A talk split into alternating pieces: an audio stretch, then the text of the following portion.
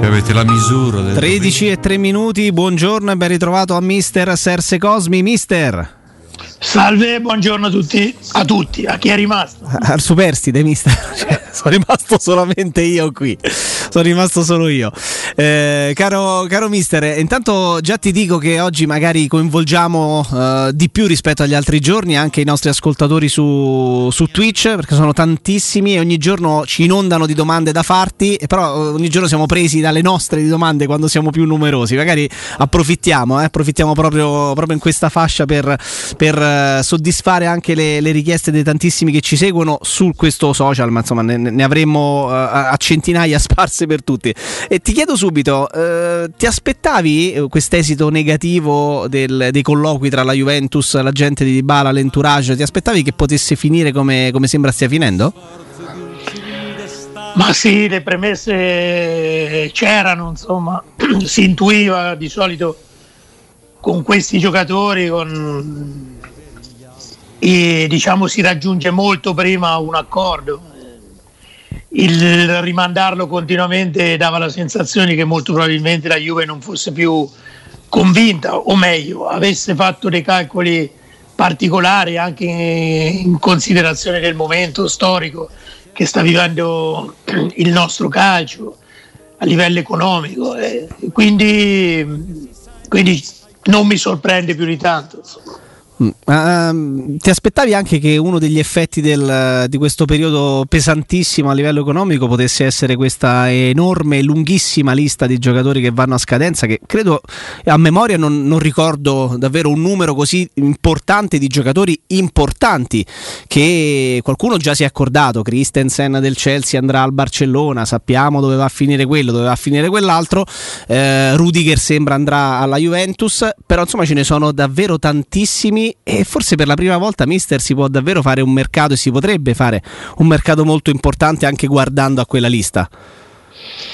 Ma non lo so fino a che punto conviene prendere i giocatori sotto un certo punto di vista, sì, però poi alla fine eh, devi pagare eh, degli ingaggi altissimi ai calciatori, quindi mm, tu fai un contratto a 10 milioni l'anno per, eh, per 5 anni netti, ovviamente ad un calciatore sono 50 milioni eh, inevitabilmente mi viene da pensare che poi, sapendo utilizzare le idee, conoscendo bene il calcio, andare a prendere magari un giocatore più giovane che, che può diventare a quel punto una plusvalenza nel caso tu dovessi eh, rivenderlo ed avere comunque gli stessi risultati sotto l'aspetto tecnico.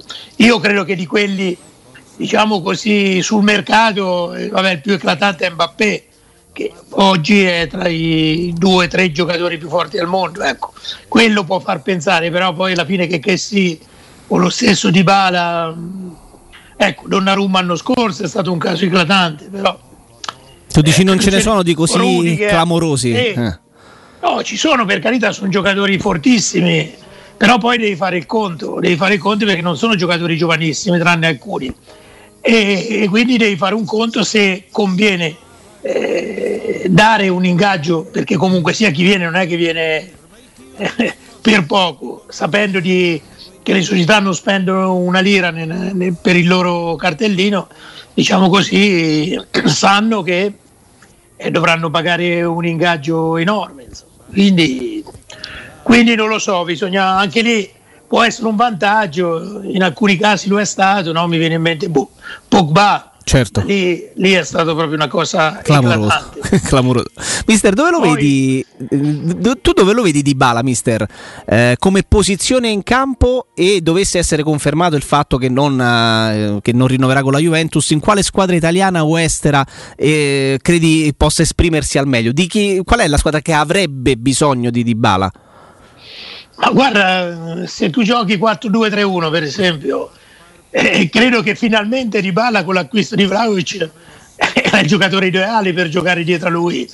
Però evidentemente non, non, si pensa di fare quel sistema di gioco oppure molto probabilmente ci sono altri motivi per cui la Juve con Vlaovic davanti magari Chiesa e, o Quadraro o chi per loro insomma sugli esterni sarebbe stato un attacco eh, fortissimo perché io credo che il primo problema di Dybala sia nato con l'acquisto di Ronaldo e lo, dim- lo, dimostrano un pochino anche il suo rendimento, tranne l'anno con Sarri, poi è andato sempre calando, complice ovviamente anche gli infortuni, quindi eh, però il suo ruolo è sottopunta, diciamo chiamiamolo così, dietro un attaccante fisico forte, sicuramente non esterno.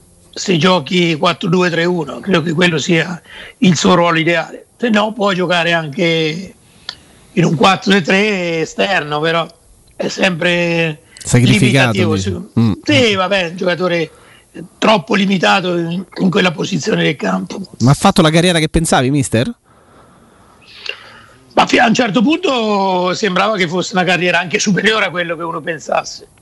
Mm. C'è stato un momento che veniva addirittura paragonato a Messi di quel periodo, cioè che valesse Messi. Poi dopo complice una serie di situazioni, eh, eh, ripeto, non per colpa sua, gli infortuni determinano tanto, il Covid per lui è stato terribile, ehm, l'acquisto di Ronaldo ha influito, è inutile che si dica. E poi il fatto che poi la Juve stessa l'aveva, messo, l'aveva già praticamente venduto al Manchester ti fa pensare che anche psicologicamente lui magari non si è sentito poi così importante come pensava. Mister, eh, iniziamo anche a coinvolgerti proprio con, con gli ascoltatori. È un giocatore di 28-29 eh. anni. Eh? Ah, no, certo. Ancora a 4 anni riesce minimo a farli a grandissimo livello, una condizione. Vale per lui, ma vale per tutti, che stia bene fisicamente. Se lui sta bene, a differenza di altri, fa bene al 100%. Gli altri, se stanno bene, boh, più fatica, fanno più fatica. Eh. Andando e cominciando a coinvolgere anche i nostri, i nostri ascoltatori che, che impazziscono quando, quando, sei collegato con noi e ci riempiono di domande, oggi diamo spazio anche a loro. Eh, quanto manca, ci, scrive, ci scrivono, a questa Roma per fare il 4-2-3-1 e se secondo te l'anno prossimo potrebbe essere qualcosa da riproporre come, come modo di stare in campo? Sì, il sistema credo che ci, che ci stia, cioè che c'è, che manca, manca, dai, ormai l'hanno visto tutti, l'ha visto Mourinho per primo attraverso le scelte che sta facendo, no? Se a marzo poi, ripeto, gioca il ragazzo bene, aggiungo io come Zaleschi, eh, che è un primavera, cioè, ha l'età giusta anche per giocare in Roma, però era uno che si deve adattare a questo ruolo, è vero che è mancato Spinazzola, ma si sapeva, ecco, quelli sono due ruoli secondo me dove la Roma deve intervenire, poi può, può rimanere anche Caldolf, su quello non, non c'è problemi, però um, prenderei due esterni forti. Nel caso poi recuperi Spinazzola meglio, perché tanto quando giochi eh, 4-2-3-1 comunque sia, gli esterni sono, sono importanti, insomma, perché hanno campo da fare, quindi anche li puoi alternare tranquillamente. Mm-mm, questa cosa ce la chiedo. E sì. poi, vabbè, mi viene in mente il regista. Ripeto, io non butterei a mare i vari Cristante o vari tu, farei delle scelte, però un regista caratterizzato, forte, però lì è un problema, non è facilissimo andare a prendere un giocatore di quel genere. Mister, gli attuali centrocampisti della Roma, eh, quelli che giocano di più, in quale delle, delle squadre delle prime quattro giocherebbero se, senza se e senza ma, secondo il tuo punto di vista? E quali degli attuali centrocampisti della Roma avrebbero spazio nelle prime quattro in classifica, secondo, le, secondo te? Allora, quali giocatori della Roma attuali giocherebbero nelle prime? De, eh. Del centrocampo, sì. Eh, centrocampisti. Ma eh, io credo che Pellegrini e Mkhitaryan siano due giocatori seri, seri nel senso che sono attendibili, quindi potrebbero tranquillamente giocare nelle, nelle prime quattro squadre mm. eh, come centrocampisti. Que- poi in, penso che siano gli unici. Zaniolo se fa pace un pochino con, con tutto quello che c'è da mettere, da resettare, quindi una cosa fondamentale, l'ho già detto alcune volte, l'importante per lui che recuperasse fisicamente, quindi quando lui, come ho visto, tutti hanno visto, ha recuperato come in realtà fatta la grande sotto l'aspetto fisico, adesso l'aspetto psicologico deve registrarlo e allora anche lui può giocare nelle prime quattro. Certo, c'è, c'è per esempio una... Ma può giocare anche nella sesta o nella settima. Ah, è chiaro, è chiaro, è chiaro.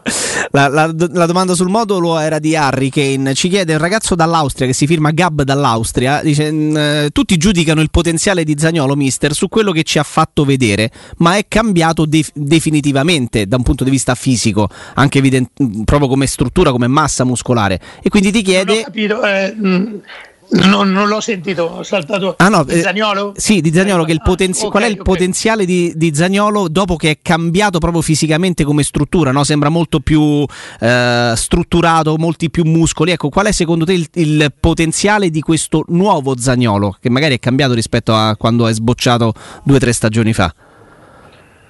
Ma esiste, eh, guarda, mi vengono in mente alcuni giocatori, ma lo stesso Totti, io me lo ricordo, era normale, l'ho visto a 17 anni, però proprio piano piano, piano piano si è eh, irrobustito, diciamo, fisicamente e inevitabilmente cambiano le richieste che tu, che tu fai, anche tecniche, anche tattiche, al tuo corpo. Mi viene in mente Vialli, mi viene in mente Del Piero, giocatori del Piero che giocava tanto di fino, eh, poi a un certo punto andava via anche in progressione quindi cambiano proprio in alcuni casi anche le caratteristiche. Eh, la stessa cosa è successo per Zagnolo, anche se Zagnolo da subito è stato sempre un giocatore che eh, aveva una grande percussione palla al piede, quindi l'aspetto fisico era predominante già un paio di anni fa. Adesso ovviamente si è robustito ancora di più. Ecco, non vorrei che fosse un limite, nel senso che lui pensasse di giocare solo in una maniera perché poi alla fine quello non è no, non si può giocare sempre che prendi palla e, e vai palla al piede frontale certo. a dribblare perché sì va bene ma non sempre e questa volta te lo fa capire anche quando ti senti bene credo che lui sia un pochino in questo periodo anche alla ricerca di capire quello che è fisicamente quello che può fare ma una volta eh, resettato questo aspetto sarà un giocatore determinante perché ha tutto, ha tutto, eh, però caratterialmente secondo me deve, adesso non voglio usare in termine migliorare così, deve essere più, più sereno, più tranquillo, più più determinato in alcune cose e farsi scivolare addosso altre secondo mm. me. Mister, te aggiungo io una considerazione a riguardo ma che vale un po' per tutti i giocatori eh, dal tuo punto di vista crescere da, mm, sotto l'aspetto muscolare cioè proprio appesantirsi ma con ovviamente chili di, di muscoli e di fasce muscolari è limitante per quel modo di giocare oppure no? Perché io penso a Lukaku più di 100 kg di peso forma, di muscoli, ma è uno che in progressione lo devi abbattere per fermarlo. No? Evidentemente non risente, anzi beneficia di questa stazza fisica. Tu di che pensiero sei? Ma è chiaro, quando fai un lavoro eccessivo sulla massa di un giocatore, gli porti delle qualità, ma gliene togli altre. cioè, mi viene in mente Hakimi, no? Hakimi è un giocatore che sì. non è Lukaku, però corre più veloce di Lukaku. Quindi cioè andare o Lazzari, per esempio, del, eh, della Lazio, no? sono giocatori che ce l'hanno o Spinazzola natura, naturali, quindi andare a esasperare secondo me su un qualcosa che hanno di naturale è un grandissimo errore. Insomma. Quindi eh, bisogna lavorare sulle qualità dei giocatori, eh, anche fisiche. io mi ricordo Liverani quando era a Perugia, no? tutti mi dicevano sì, mister è bravo, però è lento è, è lento. Allora, però le qualità di Liverani erano talmente eh, evidenti sotto l'aspetto tattico, sotto l'aspetto tecnico, che tu sei di fronte a un bivio. Allora dici, lo faccio lavorare tre, giorni, tre ore al giorno per migliorare magari la sua accelerazione di 10 metri di due decimi di secondo o lavoro sulle qualità che ha ancora di più. Certo eh, a quel punto conviene lavorare sulle qualità che hai, insomma, no? E, e quindi mm, mi sembra tempo perso, la, la natura ti dà, poi ovviamente per carità ci sono certe cose che puoi eh, migliorare, insomma, però ho citato due giocatori, Vialli e Del Piero, hanno acquisito alcune cose e inevitabilmente ne perdi altre. Cioè non, è un fatto proprio eh, bio, biologico, insomma, non, non, si può fare, fisiologico non puoi fare diversamente. Mm. Cherniche ci scrive, mister, eh, ti, ti, chiede un pensiero su Calafiori, visto che insomma, ti sei espresso anche sui giovani della Roma, insomma hai un debole per Zaleschi, ne abbiamo parlato tante volte insieme a te. Che, che idea ti sei fatto di Calafiori e ti aspettavi, aggiungo io, che facesse fatica a trovare spazio in questo, in questo Genoa. Lui è andato lì per avere più chance, nel paradosso dei paradossi forse ne avrebbe trovate di più rimanendo a Roma. Sbaglio? No, no, non sbagli per niente, ma eh, questo purtroppo succede perché quando... Eh, allora, parliamoci chiaro, se fosse rientrato Spinazzola io l'avrei dato, eh, siccome poi si è capito subito che per quest'anno era impossibile che fosse a disposizione, con quelli che c'erano eh, io l'avrei tenuto, però è anche vero che è un giocatore che aveva bisogno di, di fare esperienza, e lui, ecco, lui deve mettere su, ma non chili perché è una parola brutta, o massa muscolare, però deve, i giocatori poi lo fanno naturalmente, vedi i giocatori che si allenano con le prime squadre, poi piano piano ogni mese eh, mettono su struttura, chiamiamola così, quindi non è solo una questione di massa muscolare. Il giocatore è caratterizzato, è chiaro, di tutti quelli che c'era era, era l'unico esterno sinistro insieme a Vigna come caratteristiche. Mi dispiace che sia andato a Genova dove, dove avrebbe dovuto giocare, vedi tante volte magari fai una scelta in Serie A, se fosse andata a Monza dico a Lecce, eh, così dico a caso, eh, e, e, si giocava tutto il girone di ritorno in Serie B, certo. sicuramente non è che peggiorasse, anzi acquisiva qualcosa, meglio star lì, però sai lì c'è tutto il fenomeno Lipsia, lì si entra... Con Adesso devo andare due giorni in ferie e capire quello che succede perché voglio studiarlo bene quel che succede lì perché ti sorprende abbastanza mister? No ma mi sorprendono i commenti. A me non mi sorprende quello che, dico, quello che dice la gente. Ma chi le commenta? Perché io, cioè, io rimango veramente allibito è proprio vero no, nel calcio bisogna sapersi vendere bene o meglio se ti sai vendere bene è una grande cosa sicuramente porta dei vantaggi, mister. E invece, visto che parlavamo di, Cala, di Calafiori, ti chiedo: eh, ricordi qualche calciatore insomma, che è passato anche sotto i tuoi occhi? Per cui è stata fatta questa stessa operazione? No? De, de, si è deciso magari di fargli fare esperienza altrove mandandolo in prestito e che invece le esperienze altrove eh, hanno rappresentato per lui quasi una, una, uno stop per la propria carriera perché magari non sono riusciti a trovare spazio nelle squadre in cui erano stati mandati.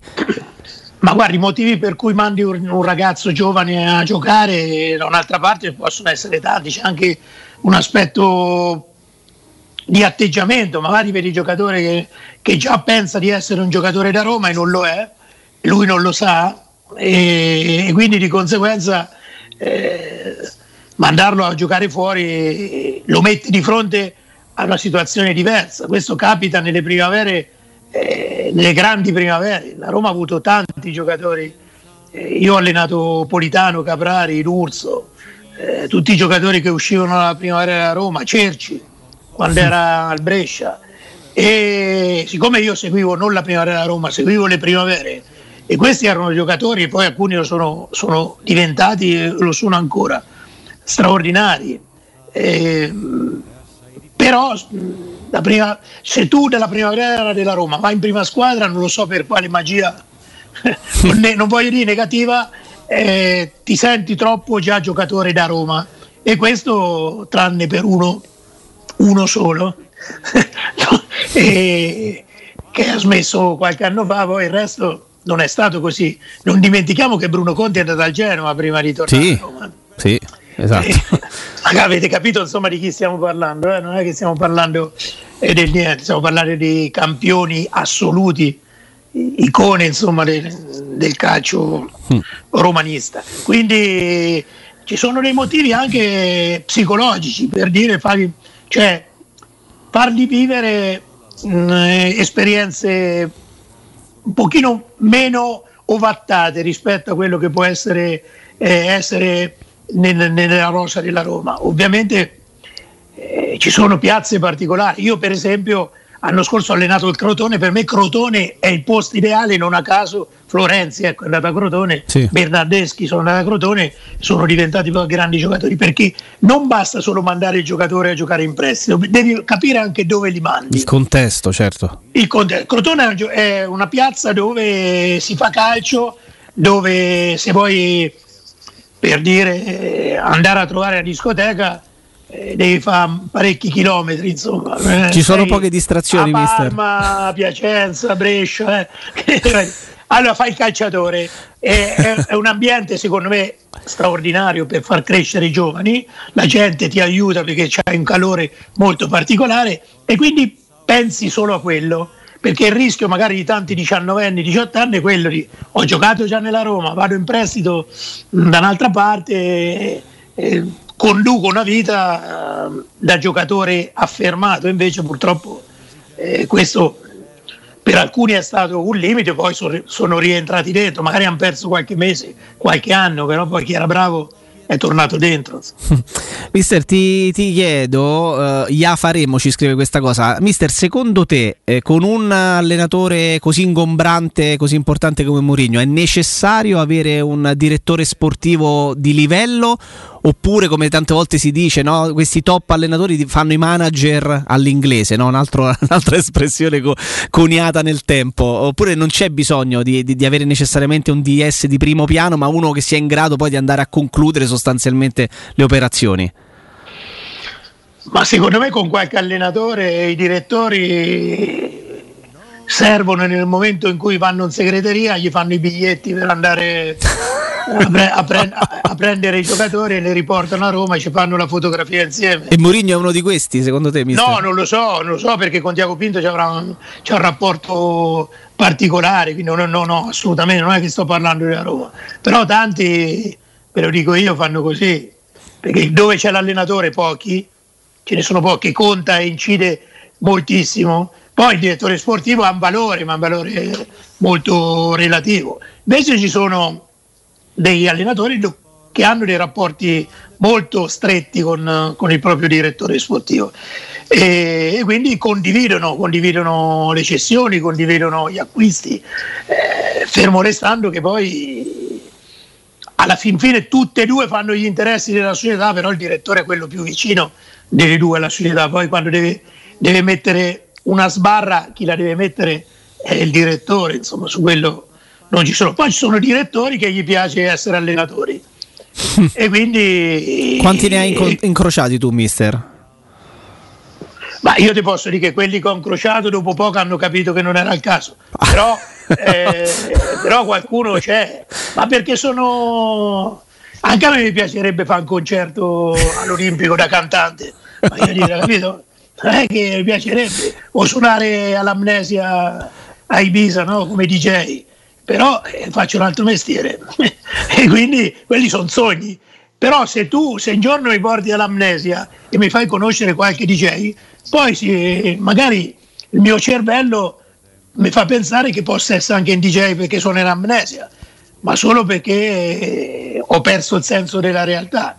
Quindi, e poi ti dico, un direttore quando entra in un contesto dove parla troppo di tattica, parla troppo di queste cose, eh, infastidisce gli, allenatori, anche quelli che non gli dicono niente, li infastidisce perché li mette comunque in una condizione di fare delle scelte sapendo che loro già ti hanno fatto capire quello che poi vorrebbero.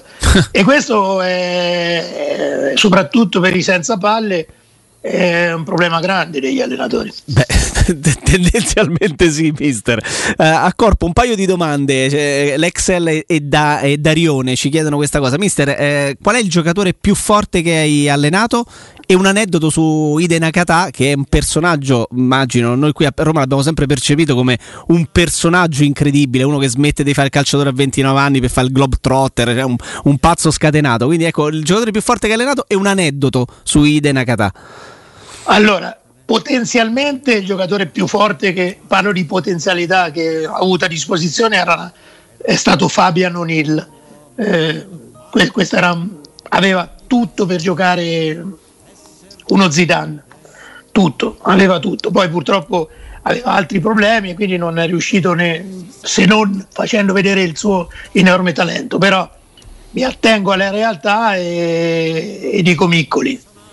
Miccoli in assoluto è il giocatore più forte che ho allenato. Poi ho allenato Materazzi, ho allenato Di Natale, Iaquinta, Milito.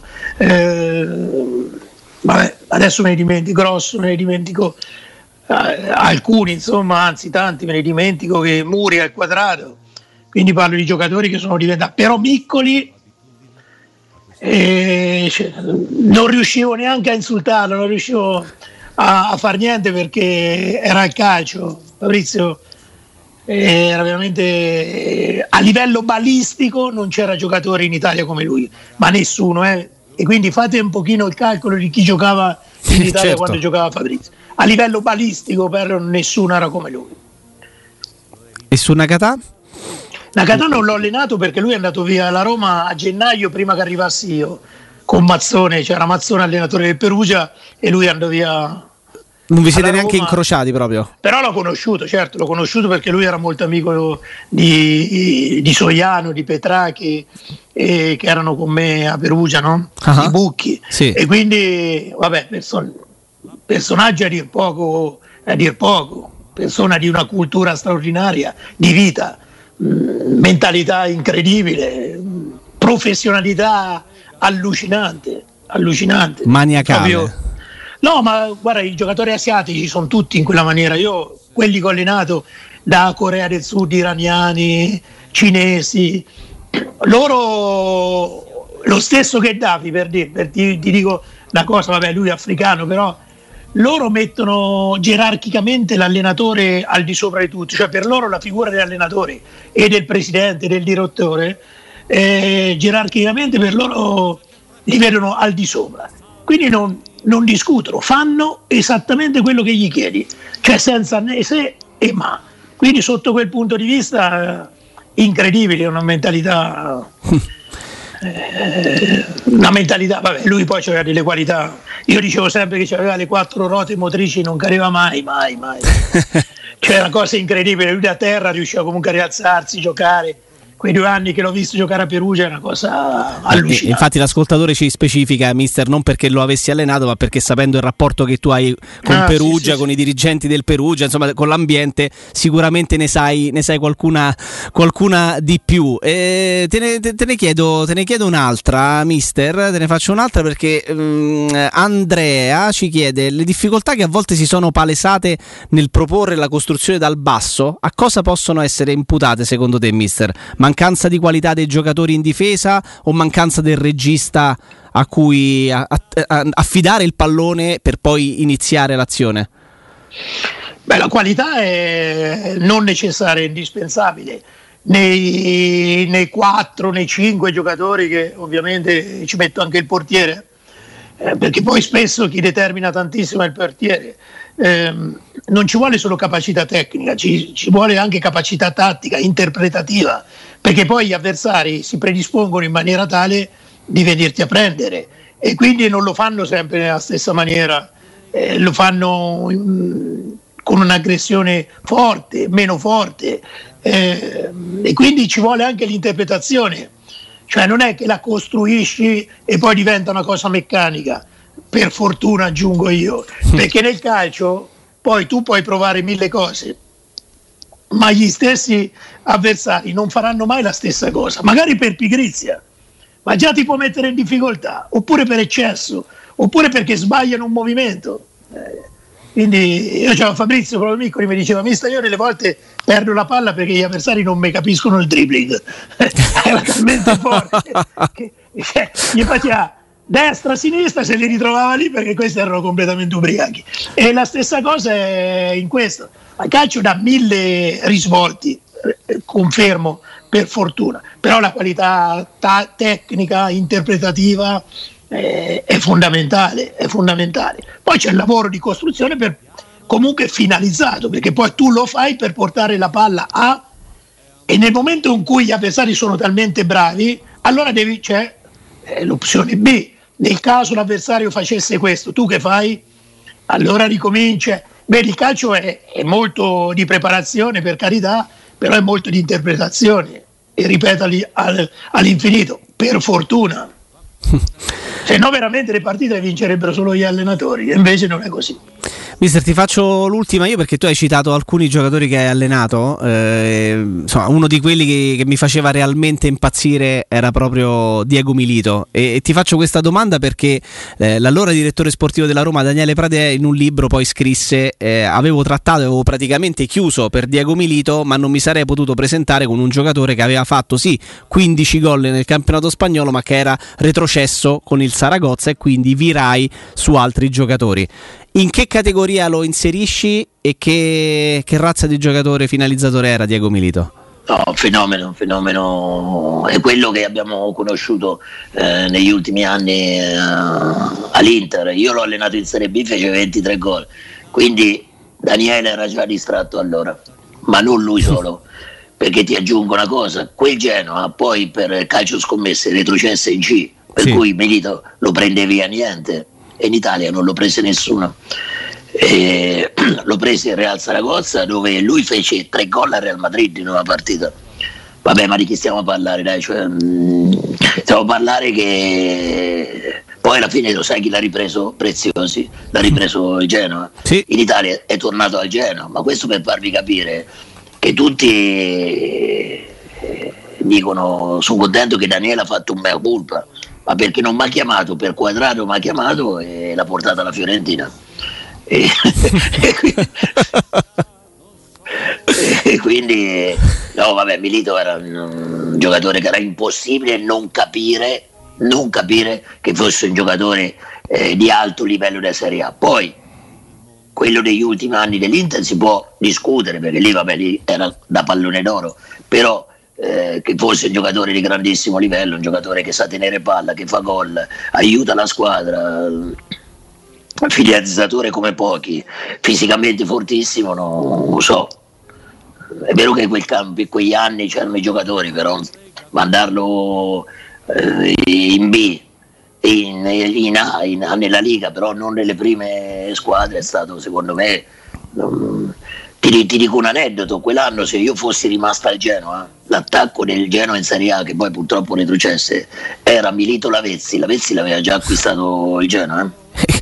e che, e che è tandem. Cioè, mi, mi, mi sono visto più filmati di Lavezzi quell'anno a Genoa che neanche ormai sapevo tutto di lui.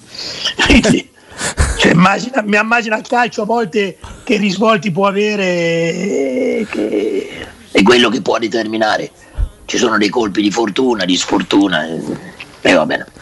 Clamoroso, clamoroso. Mister, resterei qui tanto altro tempo. Eh, fortunatamente possiamo chiacchierare con te ogni giorno, quindi ci riserviamo qualche altra curiosità, anche extra Roma. Ah, magari le... faccio, una, faccio, una, sorpresa, perché visto che qui c'è veramente un. Uh, una moria di, di, di conduttori. Speaker di speaker, forse venerdì vengo giù da voi. Dai. Ti aspettiamo, ti aspettiamo, mister. Vengo magari ti aspettiamo qui. Forse, mister. non lo so, vengo giù. Va bene, va bene. Magari intanto a domani. Buon pranzo e grazie, mister. Grazie a voi, arrivederci. Grazie a mister Serse Cosmi.